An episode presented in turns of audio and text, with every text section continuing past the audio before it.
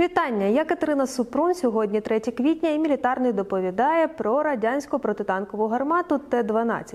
Фото цієї раритетної зброї зафіксували в Євпаторії в тимчасово окупованому Криму. Зображення радянської техніки 50-х років опублікували у соцмережах місцеві мешканці. Гармати перевозили на вантажівках. Вони виглядають як музейні експонати, але це й не дивно. На озброєння радянської армії Т-12 прийняли у 1961 році. Це була інновація у вигляді 100-мм гладкосвольної гармати. Її застосовували для ураження танків, САУ, бронетранспортерів, для стрільби по амбразурах, бронековпаках та дерев'яно-земляних вогневих точках, а також для знищення живої сили противника.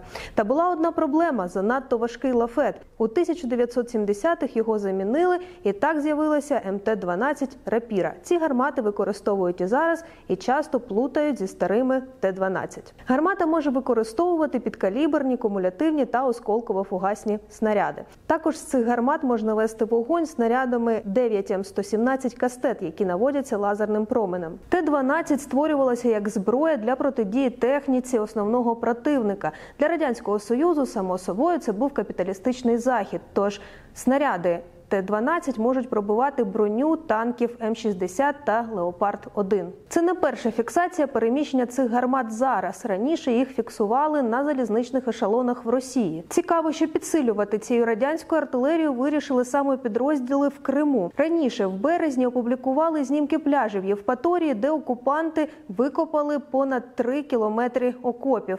Оскільки гармати використовують осколково-фугасні снаряди, ними можна вести вогонь із закритих позицій по наземних цілях. Та чи осядуть раритетні Т-12 в Євпаторії, невідомо. Можливо, це такий обманний маневр, щоб вивести їх на північ Криму, а потім на територію тимчасово окупованої Херсонщини. Якщо це дійсно так, це свідчить про те, що озброєння, яке використовують окупанти, зношується, тому що протитанкові гармати не надто популярна зброя у війні, де є протитанкові ракетні комплекси, протитанкові гранатомети та дрони. Щодо Євпаторії про сухопутну операцію наразі й не йдеться. Поки що там тільки пару разів фіксували роботу протиповітряної оборони. Тож, можливо, росіяни таким чином хочуть підсилити свій чорноморський флот.